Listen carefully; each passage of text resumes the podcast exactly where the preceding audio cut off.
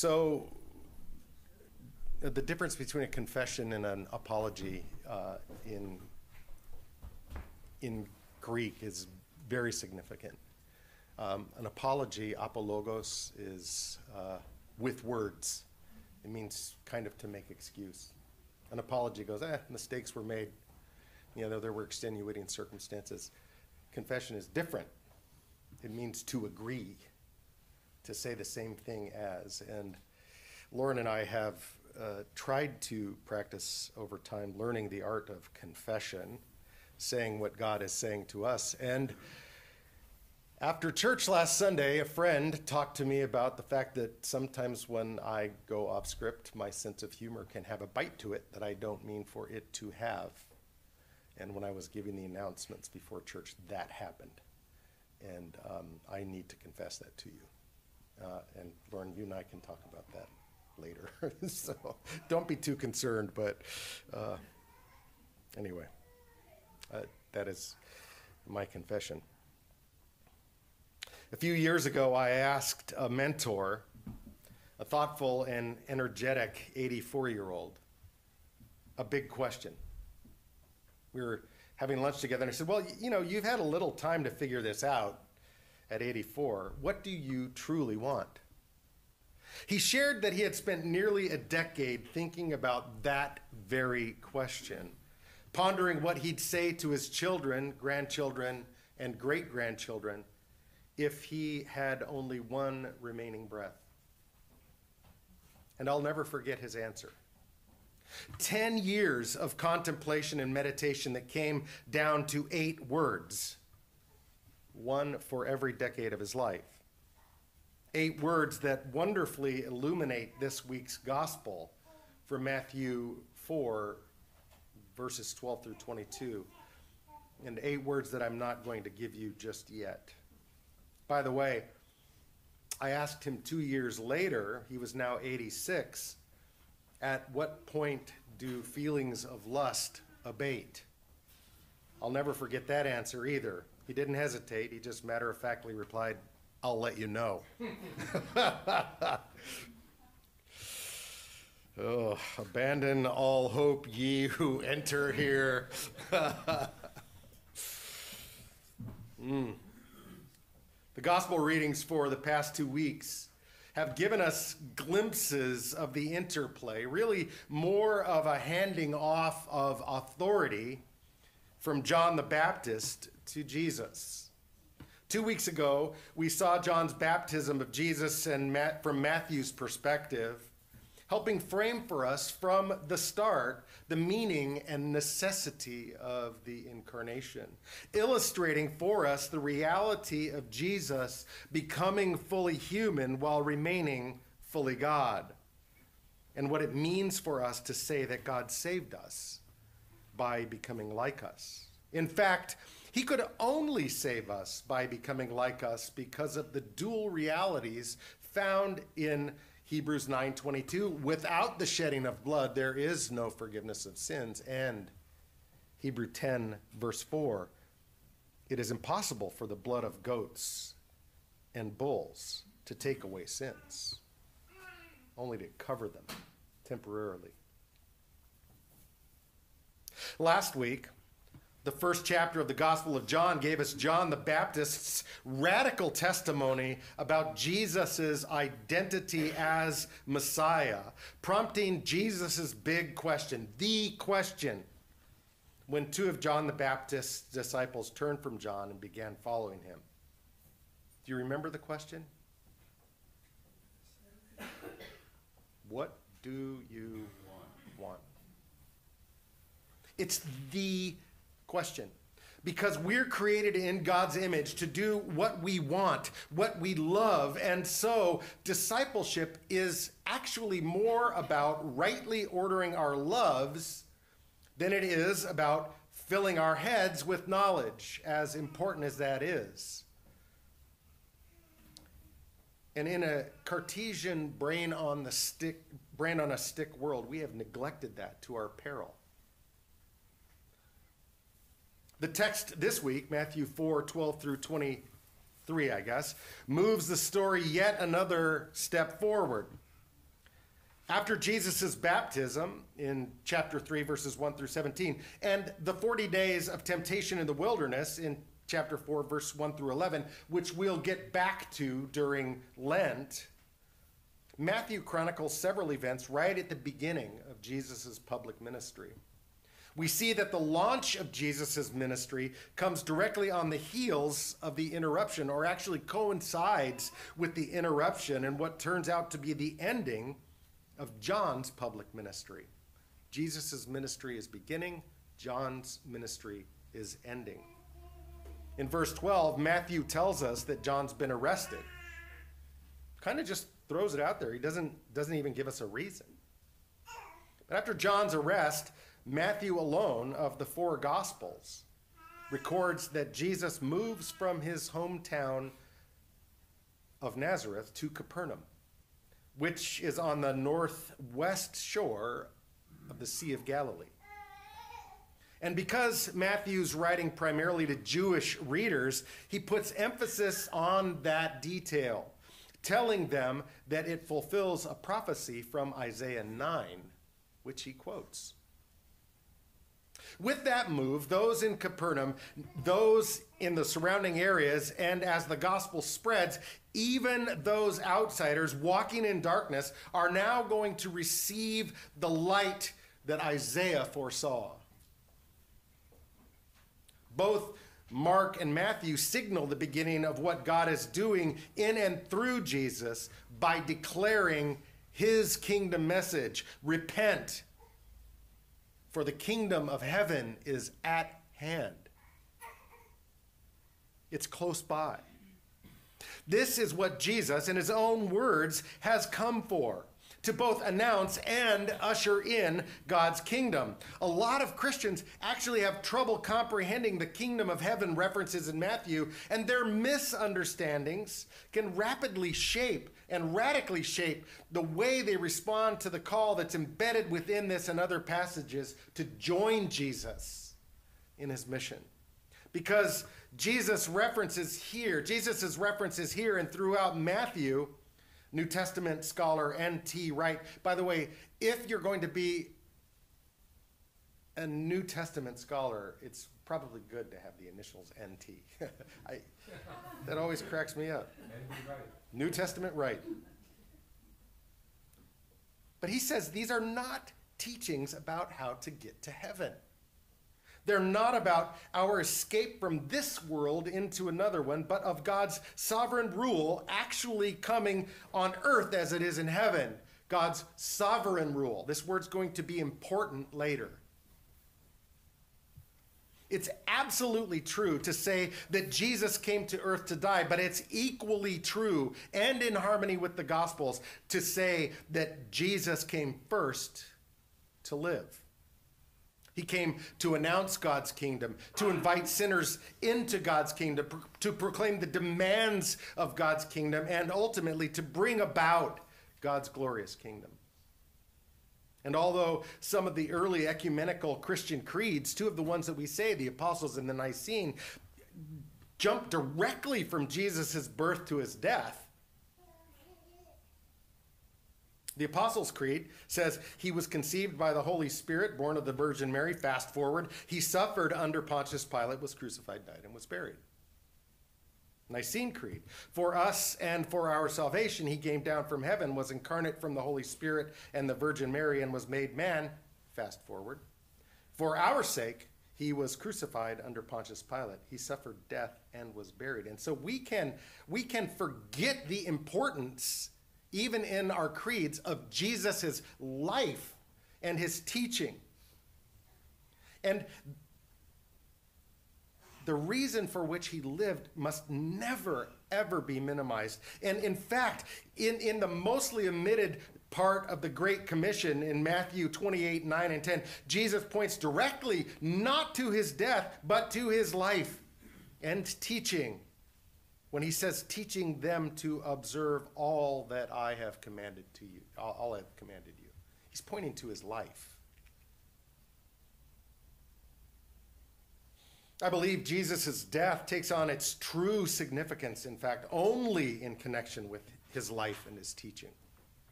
the goodness of the coming of God's kingdom to earth. That is the work he calls his disciples, all of them, to follow him in.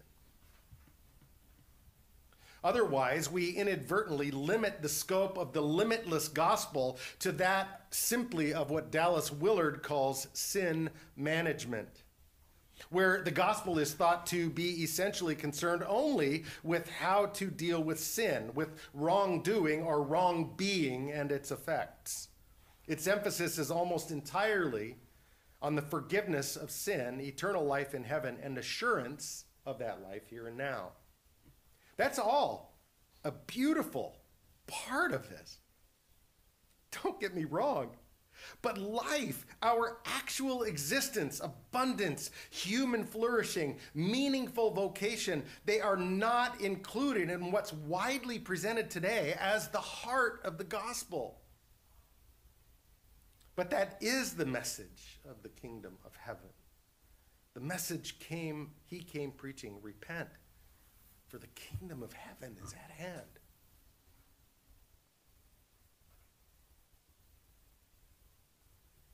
Our life, how we live it, really matters. So, so following Matthew's recounting of the launch of Jesus' public ministry, the proclamation of the kingdom, he goes on to tell us about the calling of four of the disciples in verses 18 through 22. There's a seeming chronological issue if you're kind of comparing this with John. There's a seeming chron- chronological issue between the Gospels of John and Matthew that I'm not going to get into here, but be glad to discuss with you uh, at some point if it ends up really troubling you. But John gives no real backstory prior to the calling of Peter, Andrew, James, and John. The narrative is reduced to its barest essentials. Jesus summons them with irresistible authority, and they respond with radical obedience.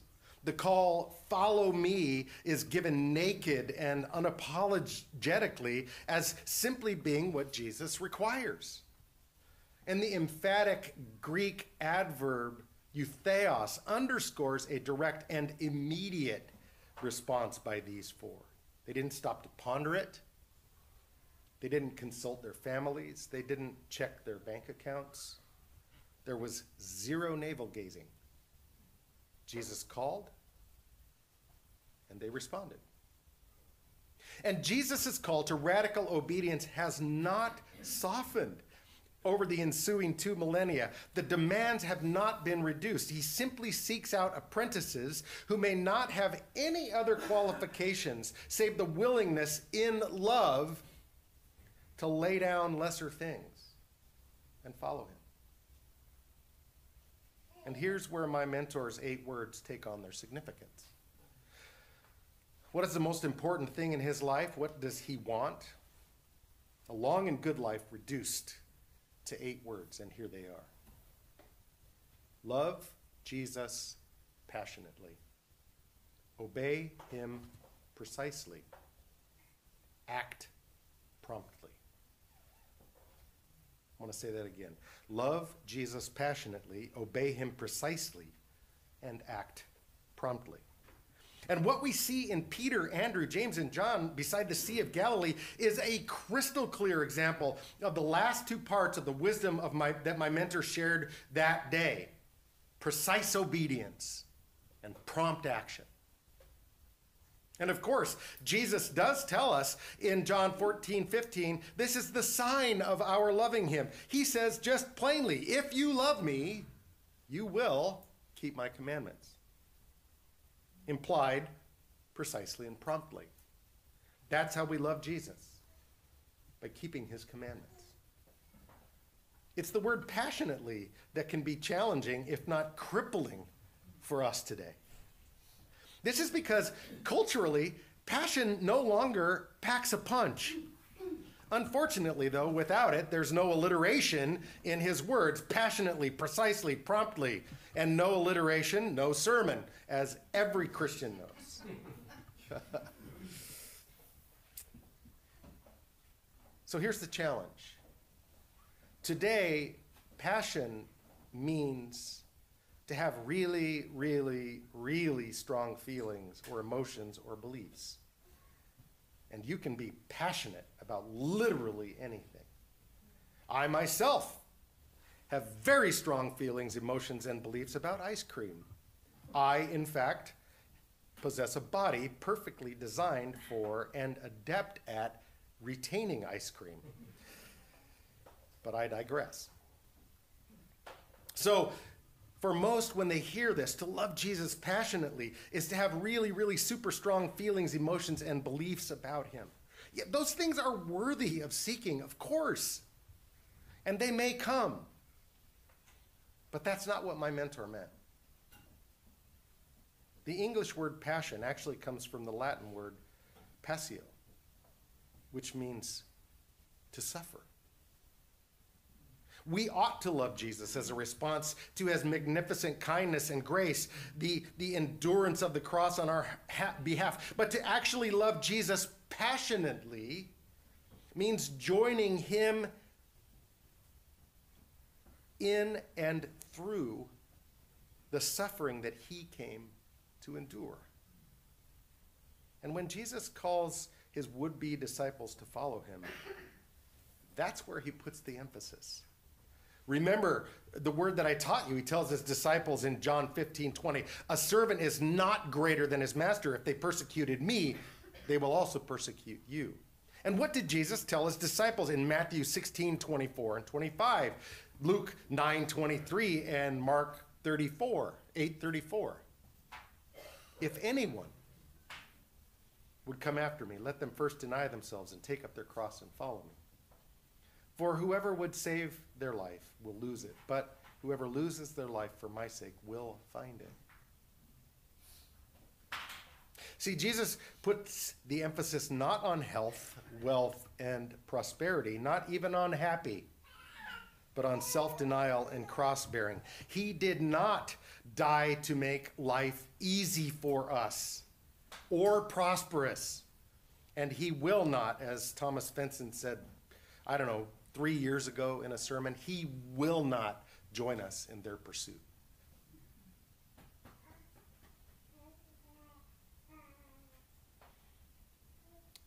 Despite what you might hear from some preachers.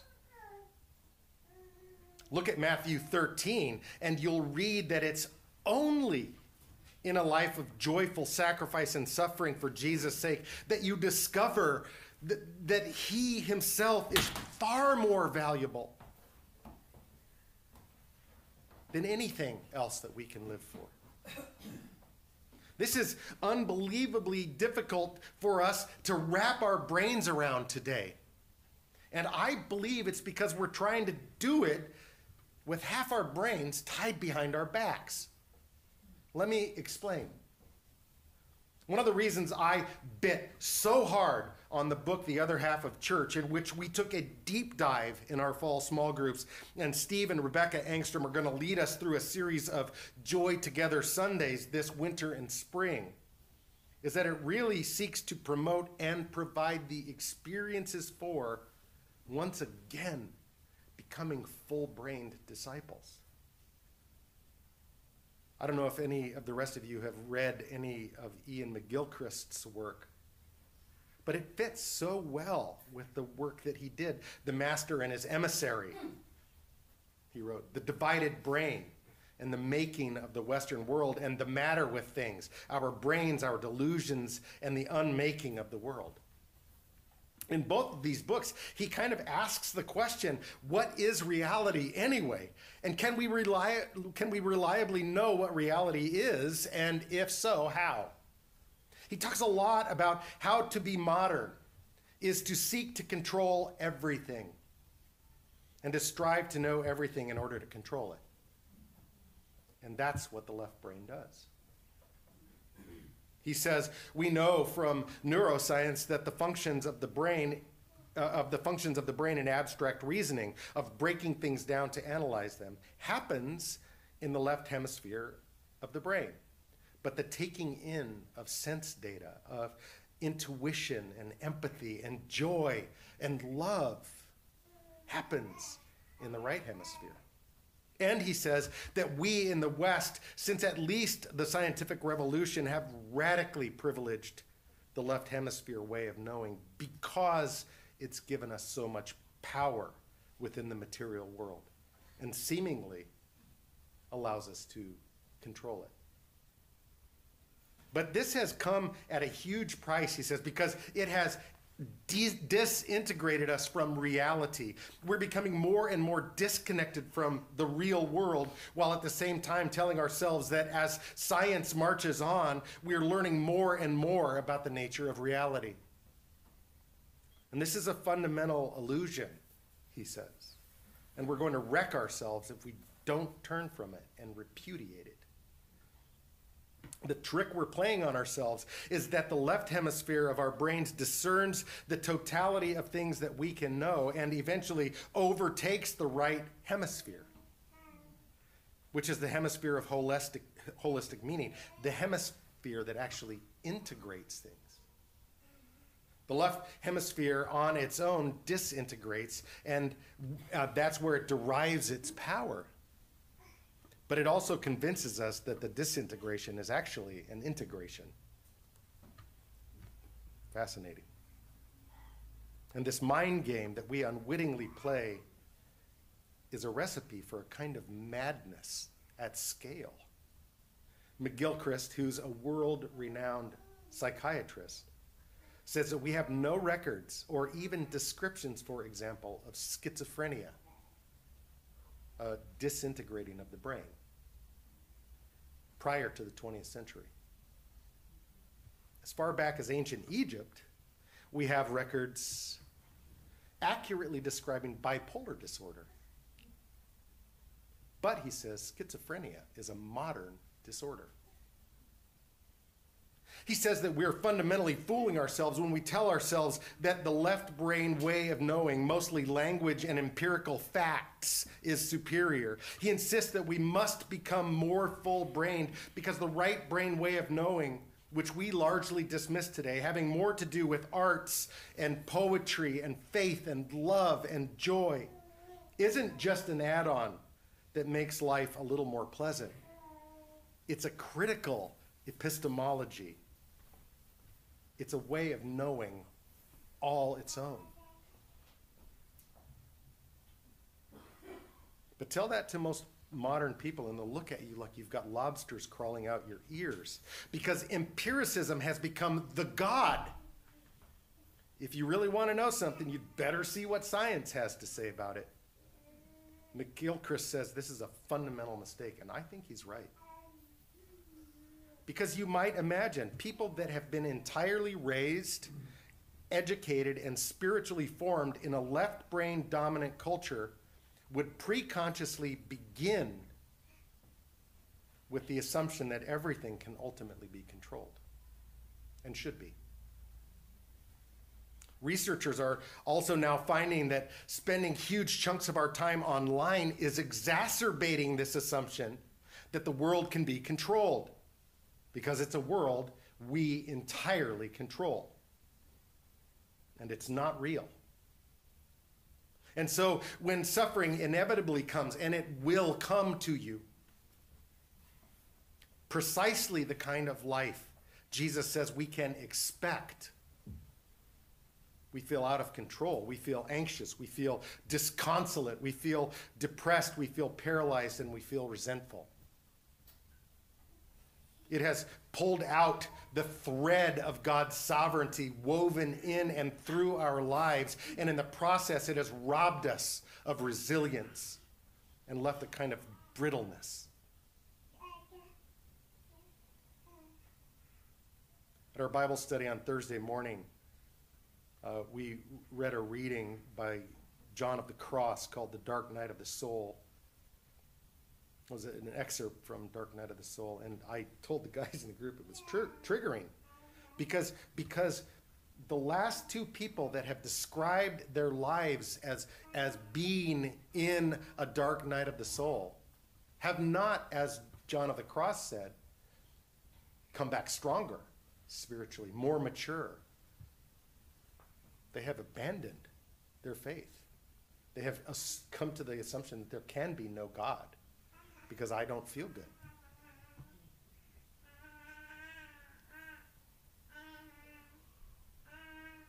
One of the men in the group who told a story about having been recently diagnosed with cancer. And one of his friends, maybe a mentor, said something to him that he said sounded trite when he heard it. And c- candidly, if somebody had said it to me right off the bat, I probably would have been a little angry. He said, The Lord has been pleased to invite you to the table, to the table of his suffering.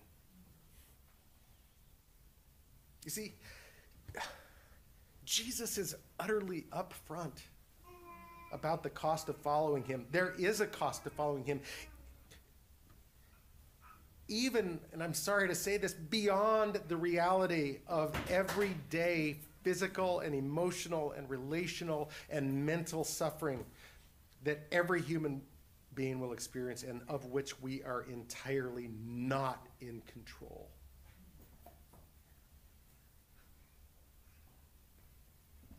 Jesus, of course, promises at the end of the Great Commission that he will be with us even to the end of the age, even in and through suffering.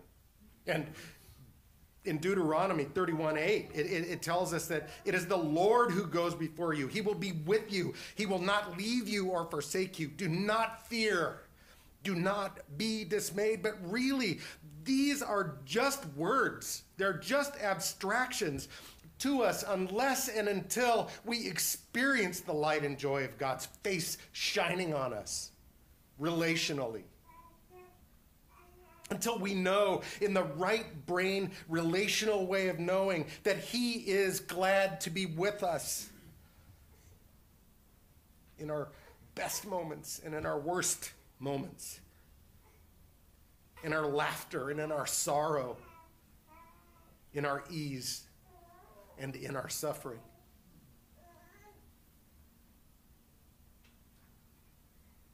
Oh, that we would experience precisely what St. Paul prays for in the Ephesian church, in Ephesians chapter 1, 16 through 19.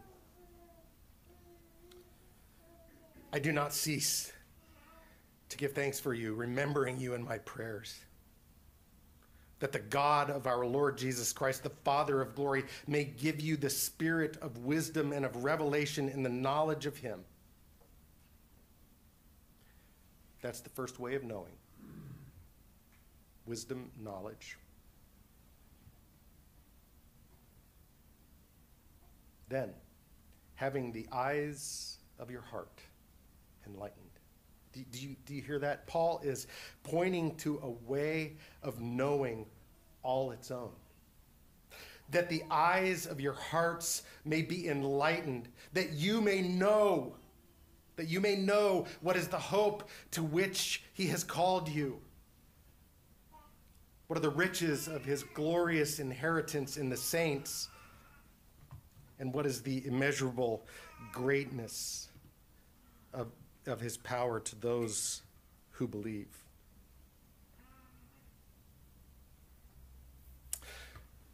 I, I pray that we as a congregation can get to the place where we can see God with the eyes of our hearts, that we can know in a way that we do not now know. So love Jesus passionately. Act promptly. And obey him precisely. In the name of the Father, and of the Son, and of the Holy Spirit. Amen.